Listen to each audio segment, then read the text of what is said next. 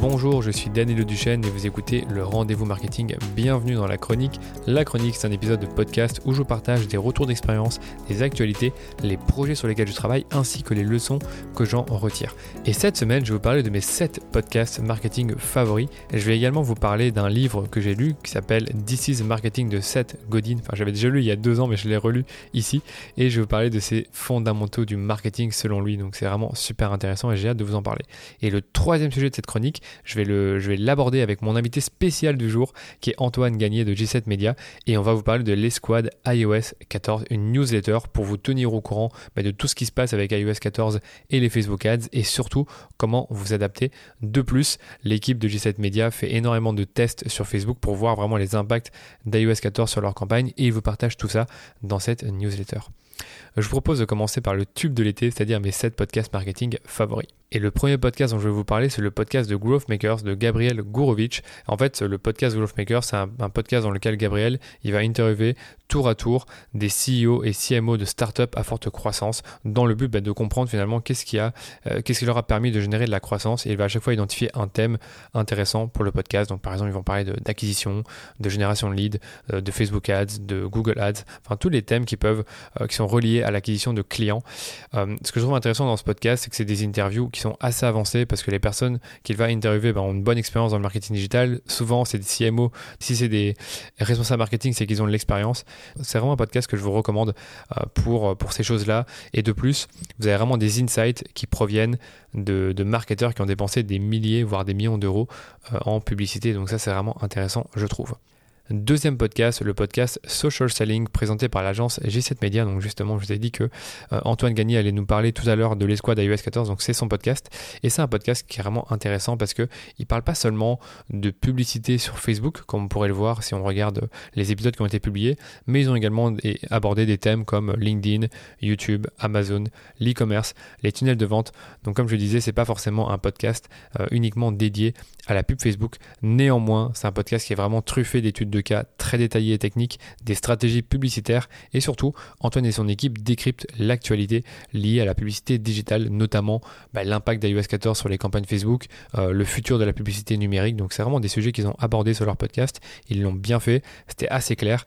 Et encore une fois, comme le podcast de Growth Makers, c'est un podcast un peu plus avancé. Donc c'est vrai que si vous êtes euh, euh, débutant en marketing digital ou que vous comprenez pas encore très bien la publicité en ligne, c'est pas forcément un podcast que, que je vous conseille tout de suite. Si vous avez déjà un peu d'expérience, et là, il n'y a pas de souci. Et justement, si vous faites régulièrement des campagnes sur les réseaux sociaux, c'est un podcast que je vous recommande fortement. Le troisième podcast que j'aime bien écouter, c'est le podcast Le Super Daily qui décrypte 5 fois par semaine du lundi au vendredi l'actualité des médias sociaux. Donc euh, les équipes du Super Natif vont vous parler de Facebook, Instagram, Twitter, LinkedIn, TikTok, le tout dans un format court de 15 à 20 minutes. C'est un podcast que j'écoute quand il y a un avis tranché sur une actualité ou une fonctionnalité populaire d'un média d'un réseau social pardon. Et j'ai par exemple écouté l'épisode sur le geste polémique de Cristiano Ronaldo sur les Coca-Cola désormais référé sous le nom de Coca-Gate. Et franchement, c'est un podcast assez intéressant parce que vraiment, il ne faut pas se contenter de commenter l'actualité ou de répéter ce qu'ils ont pu lire quelque part, ils vont également donner leur avis et se positionner. C'est ça que j'aime beaucoup dans ce podcast-là. De plus, c'est un podcast qui est euh, quotidien, donc euh, tous les jours de la semaine, et qui dure seulement 20 minutes. Donc c'est vrai que si vous voulez vous tenir au courant des actus social media, je vous conseille le Super Daily. Quatrième podcast que je trouve plutôt sympa, c'est le podcast Art appliqué de Yann Leonardi. Donc Art, c'est le framework A A R R R. Donc c'est euh, acquisition, activation rétention, recommandation et revenus. J'espère que je dis tout ça dans l'ordre. Et en fait, c'est un podcast qui va parler marketing digital, mais toujours sur le prisme de ce euh, framework en cinq étapes qui va modéliser le cycle de vie client ou utilisateur d'un business. Donc j'ai par exemple été euh, interviewé sur ce podcast et on a parlé Facebook Ads avec Yann Lonardi et justement on avait parlé euh, de tout ça au travers du framework AR pendant 45 minutes. C'est un podcast encore une fois pour les marketeurs un peu plus avancés parce que ce framework, le, le framework AR est assez avancé. Donc si le podcast vous intéresse, vous y trouverez une bonne vingtaine d'interviews sur des sujets marketing variés comme le marketing LinkedIn, le content marketing, le cold emailing et des thèmes plus techniques comme les pubs Facebook, Instagram, Google ou encore YouTube. Le cinquième podcast que j'aime beaucoup écouter, c'est un podcast qui s'appelle Nopé Noplay de Joseph Donio et c'est un podcast entièrement dédié à la publicité Facebook et Instagram. C'est un podcast qui, euh, qui, publie des épisodes deux fois par mois, qui va vraiment vous parler de publicité Facebook comme je le disais. Ça peut être des interviews, ça peut être vraiment un guide étape par étape ou encore simplement une série d'actualités que Joseph va commenter. Et justement, ce qui est plutôt bien dans le podcast de Joseph, c'est que dans chaque épisode, il va vraiment faire un récapitulatif des actualités de Facebook de manière générale et aussi des Facebook Ads. Donc c'est ce que je trouve plutôt intéressant dans ce podcast.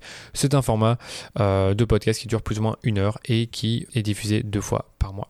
On passe à mon sixième podcast favori qui est Marketing School de Neil Patel et Eric Sue. C'est un podcast qui est en anglais, donc parmi tous les podcasts que je vous ai déjà cités, ce sont des podcasts en français. Celui-ci est en anglais. J'aime beaucoup l'écouter parce que la, la spécificité de ce podcast-là, c'est qu'ils font des épisodes tous les jours, tous les jours de la semaine, du lundi au dimanche.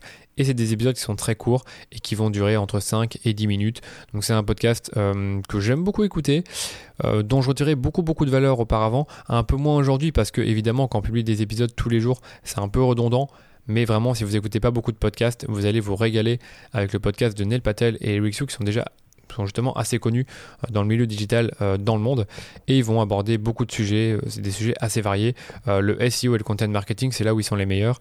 La pub digitale, également l'optimisation des taux de conversion, le copywriting, enfin tous les thèmes liés au marketing digital. Donc vraiment, c'est un super podcast. Ils publient régulièrement des épisodes. Évidemment, vous n'êtes pas obligé de tous les écouter. Écoutez seulement ce qui vous intéresse. moi, je vous le recommande. Il est plutôt sympa et comme je disais, c'est un format assez court, donc très simple à consommer.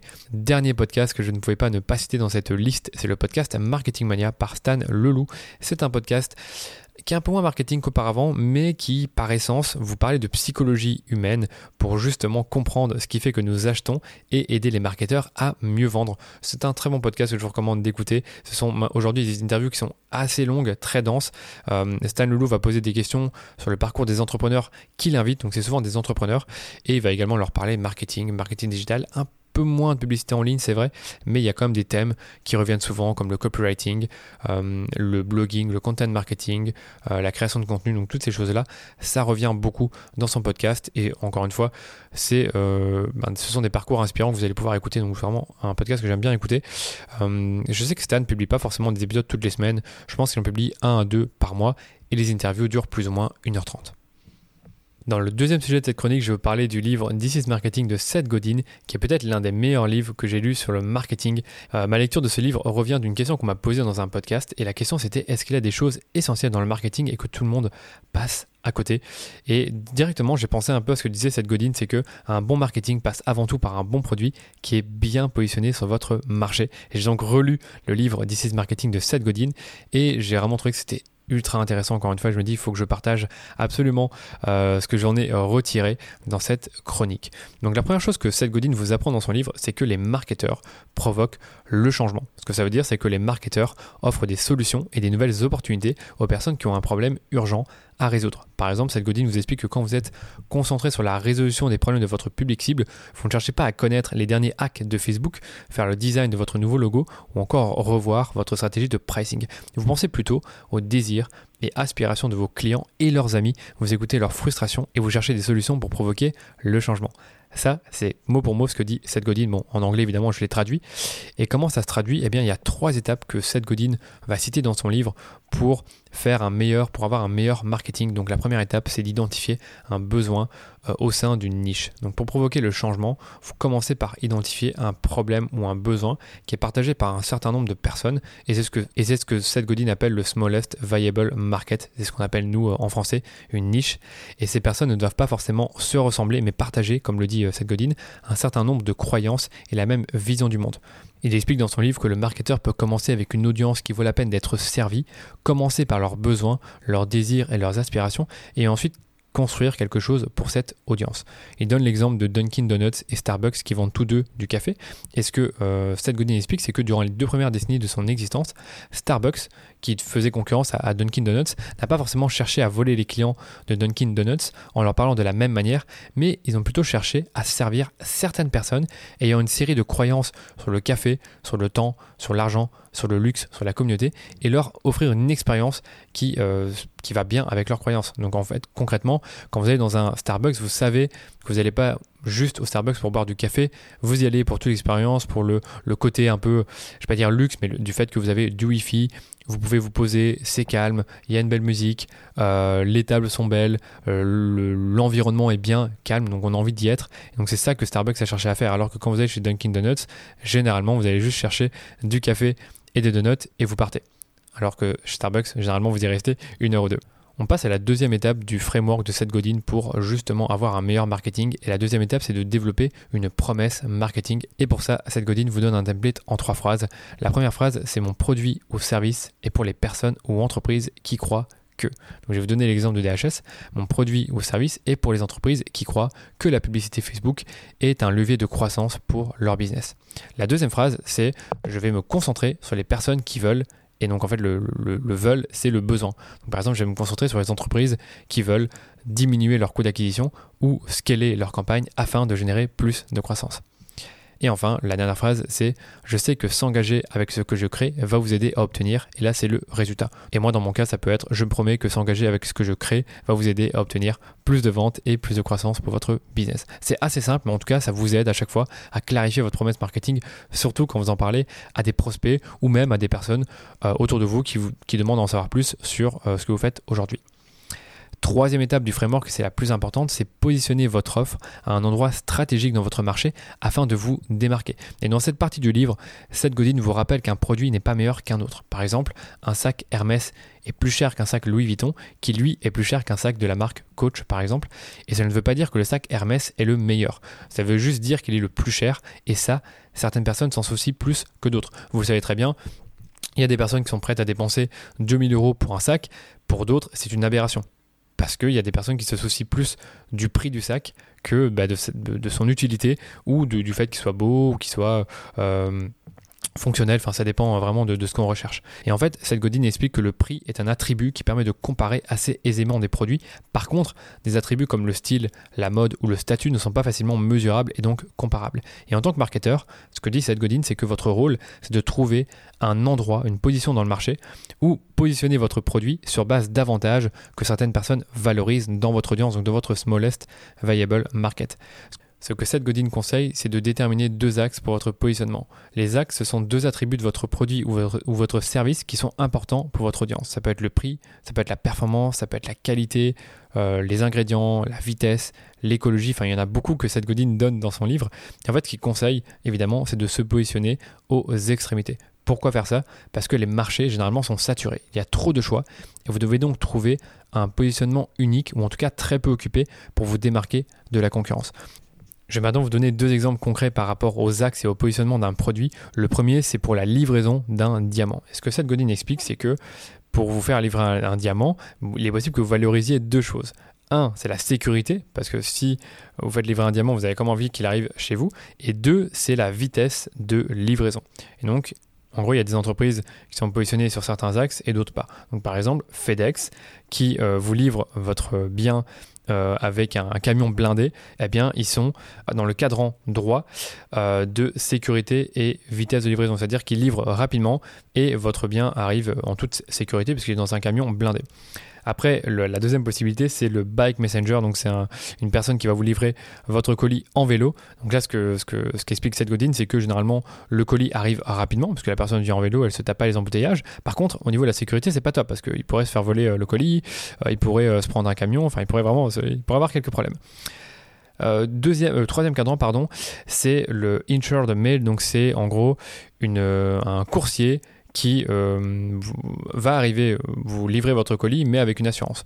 Donc, Là, il donne l'exemple de UPS qui se positionne comme ça. Donc, visiblement, UPS, euh, ils vont vous assurer la livraison de votre colis. Par contre, c'est un peu plus lent. Donc, du coup, c'est peut-être un peu moins intéressant pour vous. Et enfin, il y a le regular mail. Donc, c'est le, le, le, facteur. Et en fait, le facteur, malheureusement, il va pas forcément arriver super vite et c'est pas non plus très sécurisé. Donc, c'est pas du tout intéressant pour vous. En fait, ce qui est intéressant réellement pour vous, c'est le fait que le produit arrive rapidement et en toute sécurité. Et donc, du coup, FedEx s'est positionné sur ce créneau-là et a su, bah, je suppose, grandir assez vite grâce au fait qu'ils se sont bien positionnés sur des axes importants pour leur clientèle qui sont euh, la sécurité et la vitesse de livraison. Je vais maintenant vous donner l'exemple de DHS Digital. Donc pour, euh, pour l'agence, ce que j'ai fait, c'est que l'année passée, quand j'ai lu ce livre, j'ai immédiatement appliqué ce que j'ai appris et je me suis dit, bah, tiens, je vais essayer de voir comment est-ce qu'on peut se positionner différemment dans le marché. Et j'ai réfléchi à deux axes pour notre positionnement. Le premier axe, c'est la spécialisation. Donc c'est le fait d'être spécialisé sur une régie publicitaire comme Facebook et Instagram plutôt que de tout faire, euh, Google, Pinterest, etc. Et le deuxième axe, c'était la créativité. C'est qu'en gros, il y a des agences qui sont très créatives et d'autres qui ne le sont pas du tout. par exemple, j'ai vu qu'il y avait beaucoup d'agences euh, Facebook ou alors des agences multicanales qui font que des campagnes, mais qui ne font aucune réalisation vidéo, qui ne font pas vraiment de, de services créatifs. Donc je dis, tiens, il y a quelque chose d'intéressant à faire avec ça, c'est de se positionner comme étant une agence spécialisée dans les Facebook et Instagram Ads et être créatif. Évidemment, j'aurais pu me positionner différemment en, fonction du prix, de la performance, de la technicité, mais ce qui, ce qui me semblait être le, mieux pour nous euh, à, ce moment-là, c'était de se spécialiser et euh, d'être une agence qui fait à la fois du média et de la créa. Voilà, je pense vous avoir tout dit par rapport à ça. Et ce que j'allais vous dire, c'est que la, conclusion de cette godine par rapport à ça, c'est que il est difficile de grandir dans un, dans cadran qui est, bondé, où il y a trop d'entreprises. Par contre, l'alternative, c'est de construire votre propre cadran et donc chercher deux axes qui sont sous-estimés. Par exemple, comme moi je vous l'ai dit avec DHS, la créativité c'était sous-estimé euh, chez certaines agences et également la spécialisation. Il y a beaucoup d'agences qui font un peu de tout et d'autres, euh, enfin, rarement il y a des agences qui font que un seul canal d'acquisition ou euh, un seul service. Et ce que cette Godin conseille ensuite, c'est de raconter une histoire qui respecte votre promesse et vous met dans une position où vous êtes le choix évident.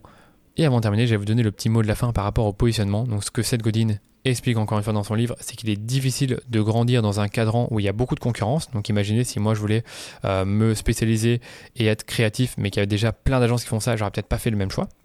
Et ce que dit cette Godin, c'est que l'alternative, c'est de construire votre propre cadran, chercher deux axes qui sont sous-estimés, notamment la créativité dans mon cas, et raconter une histoire qui respecte votre promesse et vous met dans une position où vous êtes le choix évident pour votre audience. Et voilà, je propose maintenant de passer à ma petite conversation avec Antoine Gagné sur l'escouade iOS 14. Salut Antoine et bienvenue dans la chronique. Tu es l'invité exceptionnel de ma chronique, c'est plutôt rare, je, n'ai jamais eu d'invité sur cette chronique et je voulais que tu nous parles de l'escouade iOS 14. Je pense que les, auditeurs du rendez-vous marketing sont, bien au courant de ce qui se passe. Ils savent que iOS 14 change vraiment le panorama de la publicité en ligne, hein, pas seulement sur Facebook et Instagram. Et chez G7 Media, vous avez la bonne idée de lancer une newsletter qui s'appelle l'escouade iOS 14 et j'aimerais que tu nous en parles, que tu nous expliques c'est quoi cette newsletter, c'est quoi le concept et qu'est-ce que vous avez déjà découvert euh, avec vos expériences. Parfait. Ben merci Danilo de l'invitation. Toujours un plaisir de discuter avec toi. Euh, oui, donc l'escouade iOS 14, c'est quoi? Euh, ben, globalement, comme à peu près n'importe qui qui fait de la publicité en ligne euh, en ce moment, on a vu des fluctuations importantes sur nos comptes. Euh, bon, on dirait que tranquillement, là, on enregistre le podcast en 22 juillet 2021. Les choses reprennent tranquillement où est-ce qu'ils étaient, où est-ce qu'elles étaient avant. Pas totalement, mais on dirait que c'est un peu mieux. Mais dans tous les cas, ce qui est certain, c'est qu'il y a eu des changements. Il y a eu énormément de changements à l'intérieur du Ads Manager, à l'intérieur des différents sites web, à l'intérieur de l'écosystème numérique. Et on s'est dit, nous, du moment qu'on a vu ça arriver, on savait qu'il fallait qu'on ait une équipe euh, spécifiquement attitrée à cet enjeu-là à l'interne, ce qu'on a créé. On a appelé l'équipe l'Esquad iOS 14. Et il y avait des belles découvertes qu'on faisait, des belles trouvailles, et on s'est dit, pourquoi pas documenter le tout et l'offrir à notre communauté, l'offrir à l'audience des gens qui font de la publicité sur Facebook? Parce que on s'est dit, en ce moment, c'est le chaos pour tout le monde. Pourquoi on garderait uniquement les travails pour nous? Pour nous? Pourquoi on ne serait pas capable de partager ça avec l'entièreté de la communauté, les gens qui font de la publicité en ligne? Et ces gens-là, par la suite, pourraient utiliser ces techniques-là dans leur campagne de publicité et voir si ça peut les aider. Donc, on s'est dit, ne soyons pas égoïstes et partageons nos trucs et techniques avec l'entièreté de notre communauté.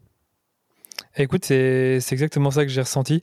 Surtout déjà dans votre podcast, vous documentez beaucoup ce qui se passe à propos d'iOS 14. Vous avez des très bons podcasts là-dessus, sur pas seulement euh, le, les enjeux, mais aussi vous, ce que vous voyez sur vos comptes.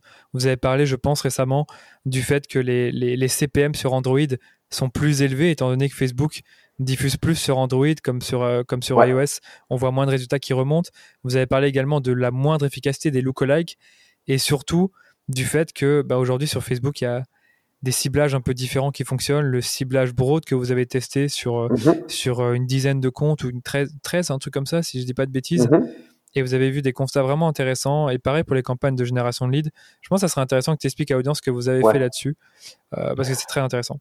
Ben, on est parti euh, dans une optique euh, que, que ce, qui, ce qui se déroule présentement, c'est que le pixel Facebook a beaucoup moins de signaux qu'avant. Donc, c'est ce qui se déroule, sachant que euh, je pense que c'est plus de 90% des gens qui utilisent un iPhone en ce moment qui ont dit non, je ne veux pas que Apple utilise mes données, ou du moins je ne veux pas que l'application utilise mes données pour les publiciser sur le web, ou du moins les utiliser pour de la publicité sur le web. Donc, sachant que autant de gens qui disent non, les sites web perdent des signaux. Donc, on s'est dit, quel est l'endroit où est-ce qu'on peut toujours avoir des signaux intéressants et importants?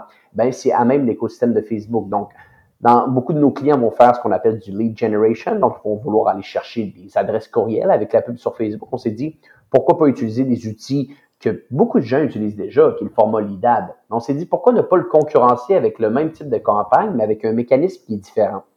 Donc, on a lancé des campagnes LeadAd. Et pour être très honnête avec toi, pour plus de, je dirais, 70 à 80 de nos comptes présentement, le format lead ad bat à tous les coups le format landing page au niveau du lead généré, mais également au niveau de la qualité du lead. C'est ça qu'on a été surpris. Donc ça, je te dirais que c'est un test que les gens peuvent mettre en place. Tu parles également des audiences broad. Euh, ben ça, c'est une autre chose qu'on a mis en place récemment. Ben, ça faisait très longtemps que ça tournait sur nos comptes, mais on s'est dit on va, on va essayer de, de, de, le faire un petit peu plus agressivement. Utiliser des audiences très larges, aucun critère d'intérêt, absolument rien d'autre que ça vous allez être surpris. Vous allez être surpris des résultats que vous pouvez avoir. Auparavant, on pensait que la plateforme Facebook fallait faire du ciblage ultra ciblé. Ce n'est pas le cas. Euh, tester des audiences très, très broad, vous risquez d'être surpris par les résultats. Ouais, c'est vrai que vous les avez testés contre vos meilleures audiences. Il faut préciser, c'est que, en gros, vous avez fait des campagnes, vous avez mis vos meilleures audiences contre une broad, et je pense 7 fois sur 10, c'est ça, si je dis pas de bêtises, sur les tests significatifs. Exact. exactement. Euh, ça a mieux performé, quoi. Ça, c'est vraiment très intéressant. Et on parle pas de 1000, euh, 2000 euros investis, on parle de 70 000, un truc comme ça, de dollars investis pareil sur ce test-là. Donc c'est quand même pas mal. Et, ça, j'ai bien aimé. Franchement, dans votre... en fait, j'ai entendu parler de la newsletter il y, a, il y a quoi, un mois.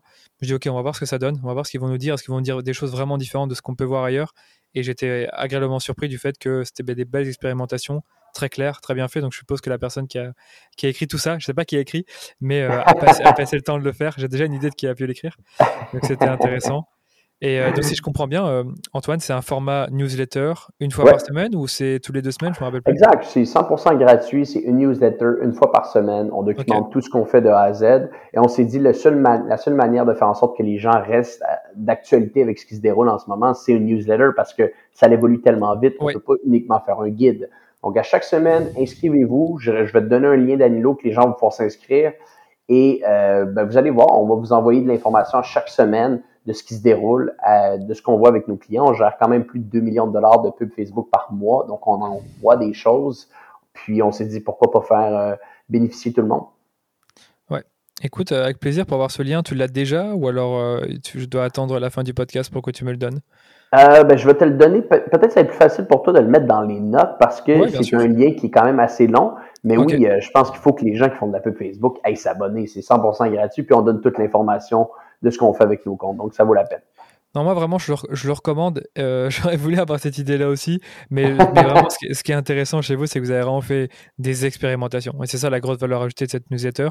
Et, euh, et comme tu dis, euh, avoir juste un guide, comment s'en sortir avec iOS 14, c'est compliqué parce que ça évolue très vite. Je pense qu'il y a une autre chose que, que, vous avez dit dans votre podcast qui est intéressant pour les auditeurs, c'est que là, il semble que Facebook a déjà un tout petit peu bypassé certains problèmes.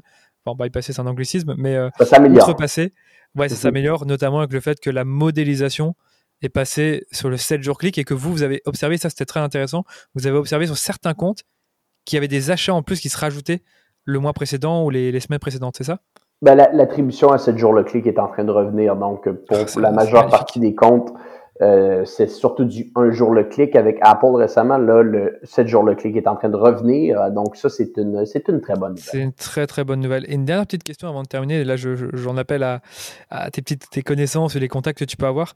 Est-il vrai que Facebook euh, voulait supprimer l'attribution sur base des vues pour tout le monde ou finalement ça va, ça va rester dans le gestionnaire de campagne? Ben, c'est pas qu'ils veulent le supprimer, c'est juste qu'ils sont pas nécessairement capables de le suivre comme ils le faisaient auparavant. Donc, la réalité, c'est que Facebook veut que ses campagnes aient le maximum de distribution et c'est très légitime d'avoir de la distribution sur la vue. Mais la réalité, c'est qu'en ce moment, ils n'ont pas assez de signaux pour ça. Donc oui, en ce moment, il y a des excellentes chances que vos attributions par les vues, vous les voyez moins, puis vous allez les voir de moins en moins. Ouais, c'est ça. Et ça, c'est un problème pour les e-commerçants qui nous écoutent parce que les attributions par les vues, généralement, ça peut euh, compter entre 20 et 50% des conversions, même jusqu'à 50% chez certains. Donc, euh, c'est parfois un problème, surtout en remarketing où les campagnes, bah, comme c'est un peu des campagnes de rappel, reminder, mhm. bah, l'attribution par vue est, assez, euh, est assez importante. Ok, écoute, moi je pense qu'on a tout dit par rapport à ça. Je mettrai le lien de l'escouade iOS 14 dans les notes de l'épisode. N'hésite pas à m'envoyer juste après le podcast, comme ça je l'ai déjà. Et je te dis à très vite, Antoine. Merci Danilo, bye bye. Et voilà pour cette chronique les amis, j'espère qu'elle vous a plu. Si c'est le cas, faites-le moi savoir, envoyez-moi un message privé sur LinkedIn ou sur Instagram ou repartagez le podcast en stories Instagram sans oublier de me taguer. Vous pouvez également laisser un avis 5 étoiles sur Apple Podcast, ça vous prend 2 minutes et ça permet de donner plus de visibilité au podcast et également de me faire remonter dans les classements. Et n'oubliez pas, je vous retrouve tous les vendredis pour répondre à une de vos questions. Donc abonnez-vous au podcast pour ne pas manquer les prochains épisodes et suivre mes prochaines chroniques. Je vous dis à très vite pour un nouvel épisode du rendez-vous marketing.